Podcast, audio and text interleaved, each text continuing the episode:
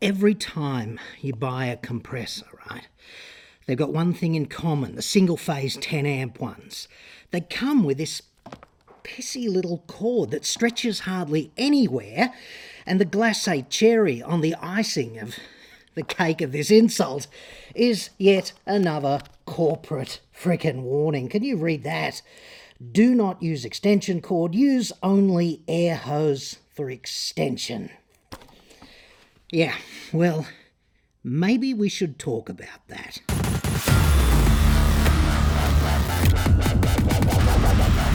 I'm John Cadogan from Auto Expert. Come to you, I get new cars. Cheap. Straight on the website. Card. Now, I've got this question from Albo. Only not that peanut from Canberra named Albo, who you wouldn't want living next door to you and whose only function, seemingly, is greenlighting endless coal and gas projects and hope the rest of us don't notice. Not that Albo, one whom you may not mind living next door to. And he goes.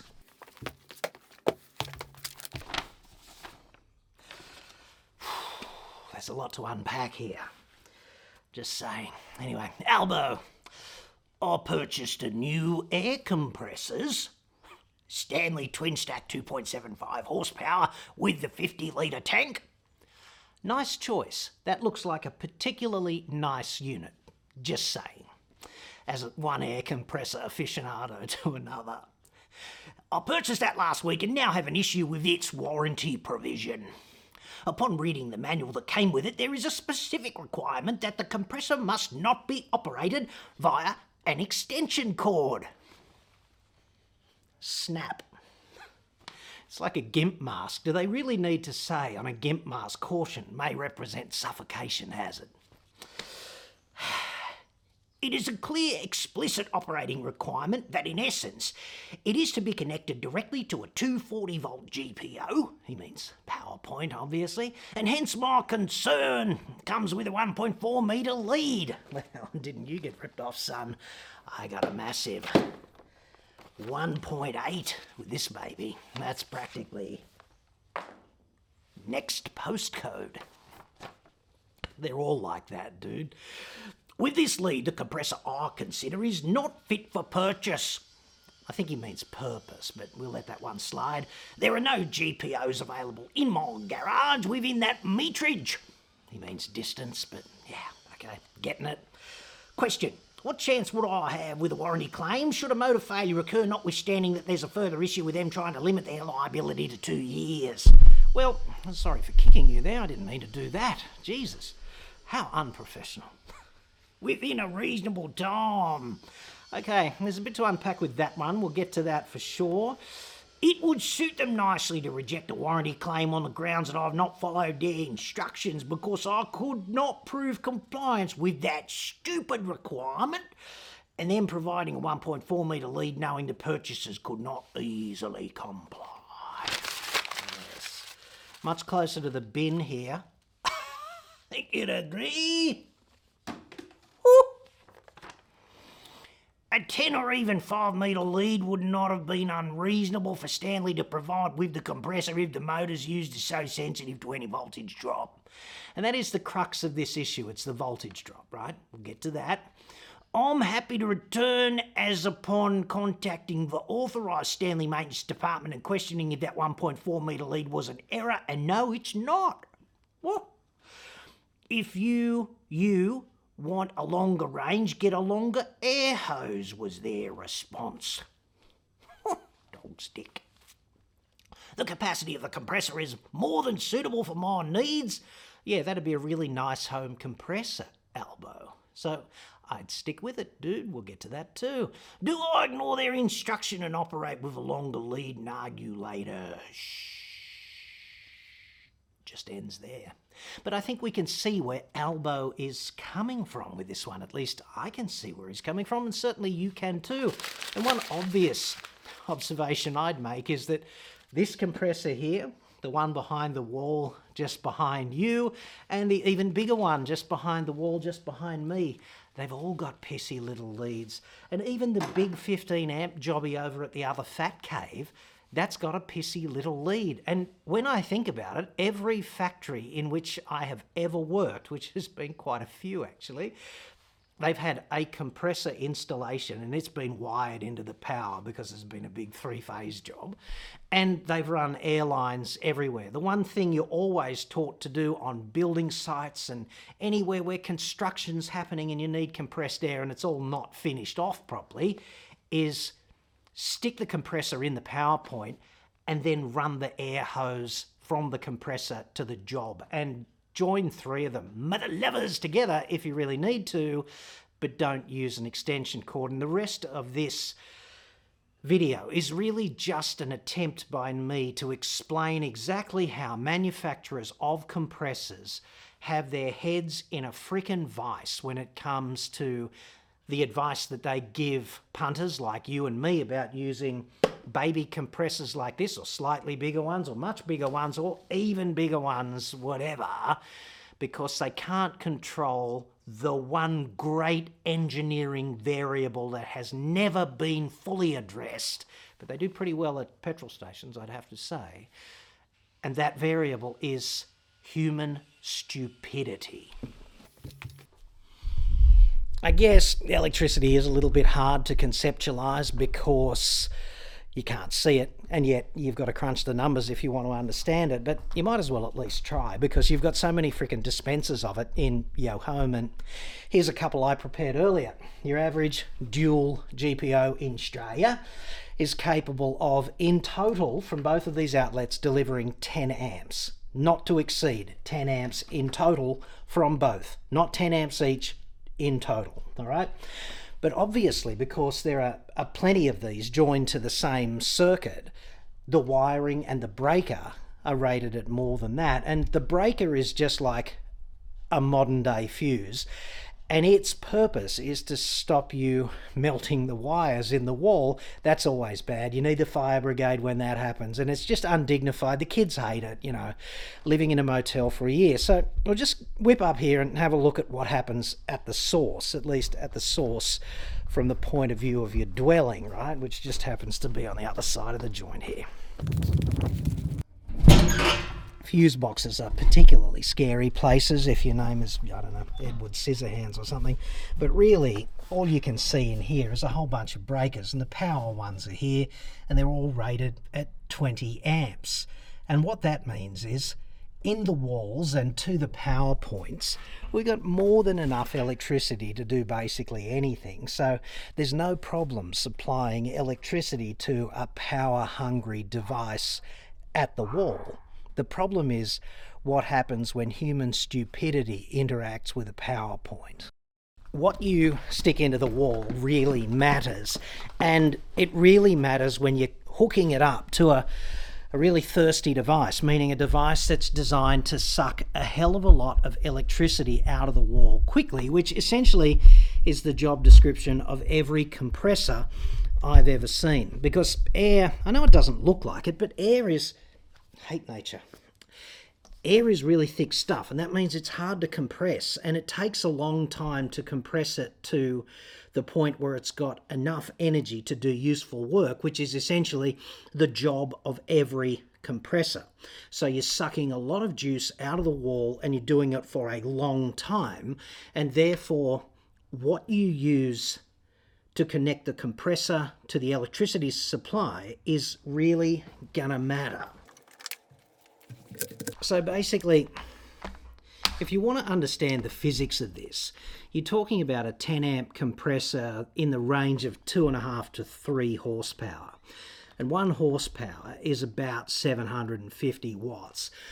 One horsepower is actually 746 watts, but let's not make a liar out of anyone in the engineering ghetto over 4 watts out of 750, right?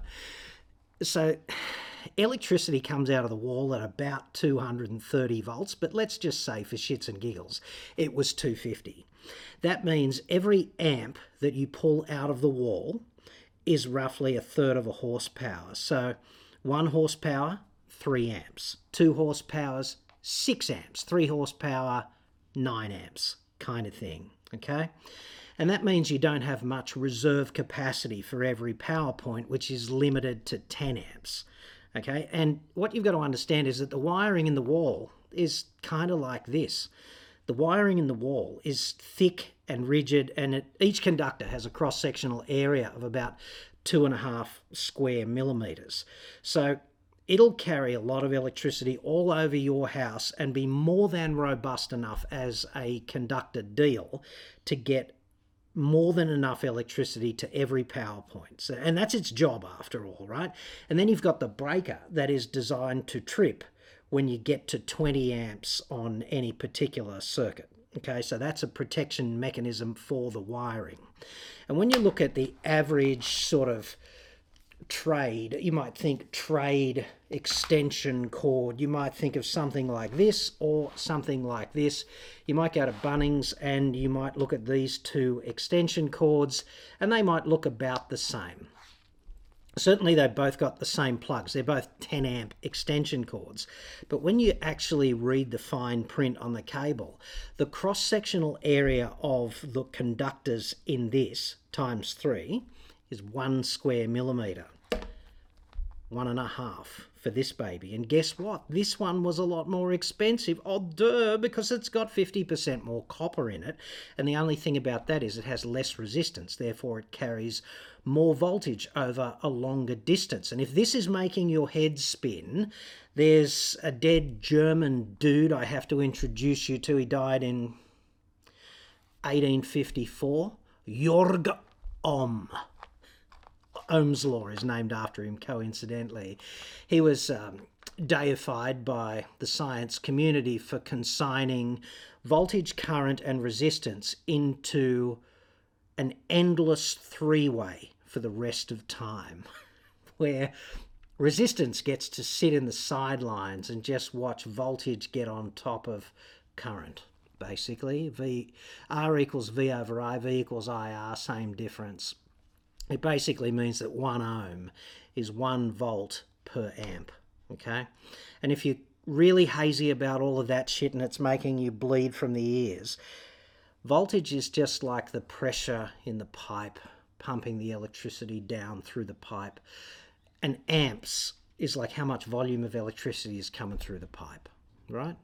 It's really that simple. And the pipe itself, just like a physical pipe carrying gas or water or superheated steam, whatever, it's got resistance to flow. And electrical resistance is just that.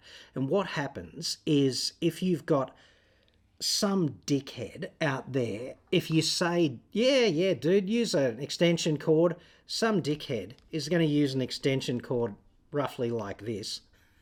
Okay. And I think you can see the difference between the different conductors. I wouldn't be plugging anything but a few lights like LED lights for 15 watts or something into a cord such as this. You could restrain somebody while you were, you know, asking them difficult questions and eliciting information. It'd be okay for that. But for actual hard electrical work, not so much. You really need something with robust uh, conductors in it to do the job. So, what happens is the voltage drops. If you've got some prat goes and puts and extends 30 meters of this in between a compressor and the power point, then there's going to be massive voltage drop across this. Okay, and that means we're not going to get 230 to the compressor anymore. We might get 200 or 190, something like that. And that's kind of a problem because power equals volts times amps. And the electrical motor is trying to deliver power to pump air into the tank. Okay, and if the voltage drop drops, that increases the current that is required to deliver that power to do the job. And if you do that, you're trying to pump more electrons down a pipe and it's really hard work for them, so it generates a lot of heat in the windings of the motor, and the motor will burn out. So, if you use a pissy extension cord on a compressor, you burn the motor out, and then if you go and make a warranty claim, that's a very specific kind of failure, and it is emblematic of you using an extension cord and they look at it and go, nah, dude, you were using an extension cord, claim denied, right? So don't do that. And what I've done with all of my compressors is they hook up to GPOs. I just built GPOs near where I wanted the compressors. If there wasn't already a GPO there, I just got one installed to do that job because it's got these big fuck off wires and there's no uh, chance of these wires causing any salient voltage drop between the board on the side of the house and the end of the compressor. Interestingly, the compressor only has one square millimeter conductors in its wiring, and that is kind of the standard for a 10 amp appliance. Like single phase 10 amps is usually one square millimeter per conductor. 15 amps, 1.5 square millimeters per conductor. In the wall, two and a half square millimeters of cross sectional area per conductor. You can get flex that's two and a half square millimeters per conductor. You could make yourself a replacement cord for your compressor out of something like this. It would void the warranty, but there'd be no voltage drop across the uh, replacement cord that you used. You could get yourself one of these one and a half square millimeter um, extension cords and you could run your compressor off that and hope for the best. I know that Albo got his compressor for like 400 bucks, so we're really only talking about 400 bucks worth of risk. It's not like voiding the warranty on an $80,000 car by modifying it. We're risking the cost of repairing a $400 compressor or replacing it. So to me, that's not a huge risk at all. But the perfect solution, just put a PowerPoint where you need it, okay? If that's not going to work because it's a renter or something like that, go to an electrical wholesaler or go to Bunnings and read the side of the cable and get cable that's either one and a half or two and a half square millimeters per conductor and make yourself a longer primary cord for your compressor and then use that. That's not advice, by the way. That's just a pragmatic option because it's going to void your warranty. You're not supposed to do work on electrical appliances yourself, but you know, people have done more heinous things in human history than install a better cord on their compressor. So there's that. But if you do that, that is absolutely on you. I guess the other thing you could do is you could just go and get a 15 amp extension cord. Like, um, hold that thought, be back in one sec. Sorry, I just had the battery die, so I thought I'd come back to you in a different location, at least with a different angle. So, this is an HPM 8 meter 15 amp pre made extension cord. It's got 1.5 square millimeter conductors in it. You can tell it's 15 amp just by looking at it because 15 amp has a big fat earth pin, whereas your standard fairly crappy 10 amp jigger has a much thinner earth pin. And this is done for a really good reason. It's so that you can plug a 10 amp appliance into a 15 amp power point, but you can't plug a 15 amp appliance into a 10 amp power point because you're not supposed to try to drag 15 amps out of a 10 amp GPO. They actually make 20s and 25s as well, and they've got slight variations to the earth pins as well. They've got little um, additional flutes in the earth pin, and you can't plug, you can plug 15 into 20, but not the other way around, and you can plug 20 into 25, but not the other way around. So that's very cleverly worked out. Yay, engineers. So this is part of a solution if you really want to have a compressor here and you've only got a GPO over there and you can't get a GPO where you need your compressor. There's plenty of conductor cross-sectional area in this baby. The only problem is how do you plug that into your 10 amp GPO? The ghetto hack, which I don't recommend, people do it though, is that they just file the earth pin down so that it fits if you don't want to be a dodgy mother loving butcher, you can get yourself this, which is much better thought out when you think about it.